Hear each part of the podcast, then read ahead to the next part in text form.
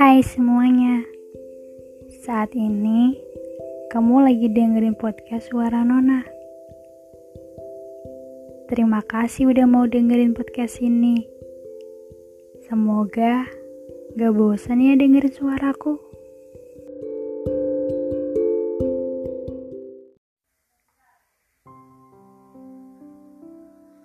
Hai, apa kabar? Semoga harimu menyenangkan ya. Oh ya, ini adalah podcast pertama aku di tahun 2021. Perasaan baru kemarin lebaran. Beberapa bulan ke depan sudah mau lebaran lagi. Ternyata sudah ribuan hari yang dilalui di dunia ini. Dunia yang penuh dengan cipu-cipu. Kalau kata anak zaman sekarang. Tak terasa ya, sudah selama itu. Lalu bagaimana dengan cita-citamu? Sudah sampai mana usahanya? Masih tahap awal apa sudah pertengahan? Atau sudah tercapai? Ngomongin tentang cita-cita, jadi ingat sewaktu masih kecil. Yang saat di sekolah, sering ditanya sama guru, apa cita-citamu? Ingin jadi apa pas besar nanti? Dan dengan lantangnya menjawab, ada yang ingin menjadi guru, polisi, dokter, perawat, pilot, tentara, koki, pengusaha, dan lainnya. Tapi aku sendiri lupa dulu menjawab apa. Bagaimana denganmu? Apa masih ingat? Karena masih kecil, bisa menjawab hal apa pun yang disukai. Dan biasanya apa yang dikatakan itu jujur. Namun seiring bertambahnya umur, ada beberapa orang yang mengubah cita-citanya. Ada juga yang masih tetap sama cita-citanya dari kecil hingga sekarang. Seperti diriku sendiri. Saat sekolah menengah pertama, aku sangat ingin menjadi seorang detektif. Kenapa?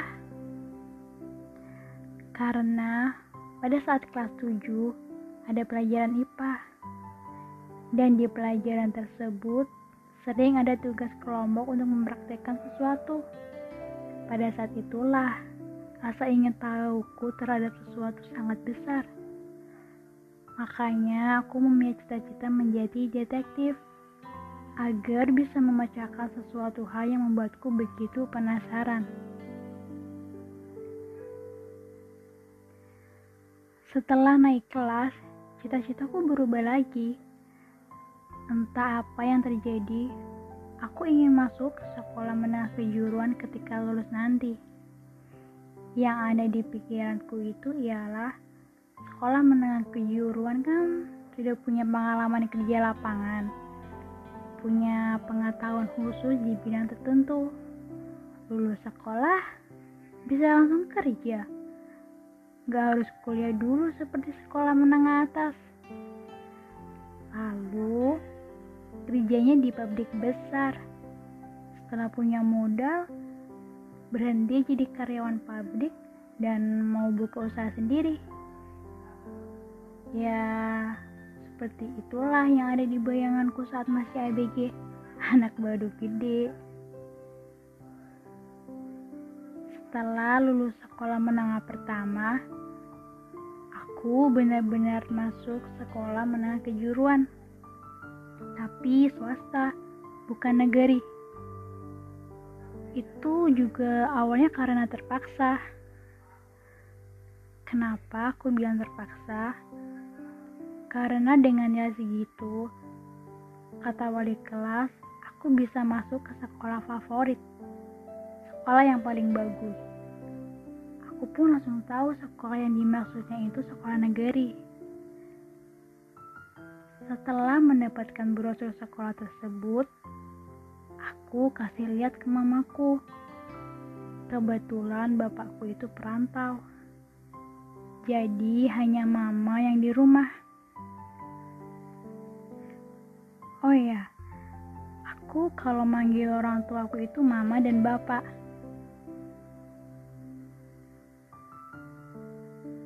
Ternyata mama bilang gak bisa kalau masuk ke sekolah itu karena biaya awal masuknya sangat mahal. Itulah penyebabnya. Karena orang tuaku bukan orang yang banyak uang dan harta. Mereka hanyalah orang biasa yang berkecukupan.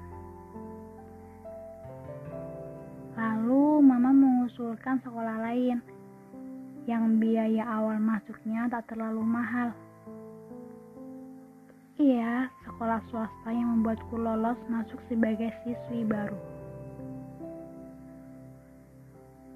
Bukannya kalau swasta lebih mahal ya? Bisa dibilang begitu. Karena memang di sekolahku tiap bulannya bayar SPP. Tapi aku sangat bersyukur karena berhasil mendapatkan beasiswa tingkat provinsi berkat nilaiku yang bagus saat lulus sekolah menengah pertama. Beasiswanya berupa uang tunai yang dimasukkan untuk bayar SPP dan itu berlaku sejak aku baru kelas 10 sampai aku lulus nanti. Aku sangat senang. Setidaknya beasiswa itu bisa meringankan beban biaya sekolahku.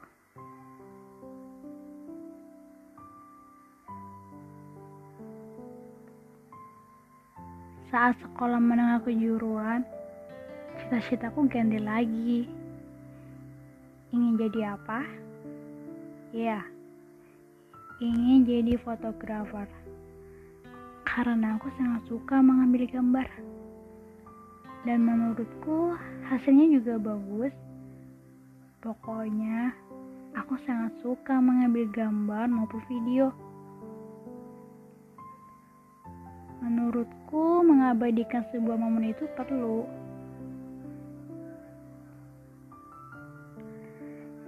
Dan akhirnya lulus juga setelah kurang lebih tiga tahun lamanya sekolah menengah kejuruan. Barulah aku mengetahui dan mengerti kehidupan yang sesungguhnya. Ternyata tak sesuai bayanganku saat masih sekolah mendapatkan sebuah pekerjaan tak semudah yang dibayangkan. Misalnya, bekerja di sebuah pabrik besar. Untuk mencapai cita-cita, harus bersungguh-sungguh dan bekerja keras. Pantang menyerah. Ketika gagal, coba lagi, lagi, dan lagi sampai berhasil. Jangan mudah terpengaruh dengan omongan orang lain. Tetap percaya diri dan yakin. Karena untuk menggapai sesuatu itu butuh perjuangan. Harus tetap semangat. Semoga apa yang dicita-citakan bisa tercapai.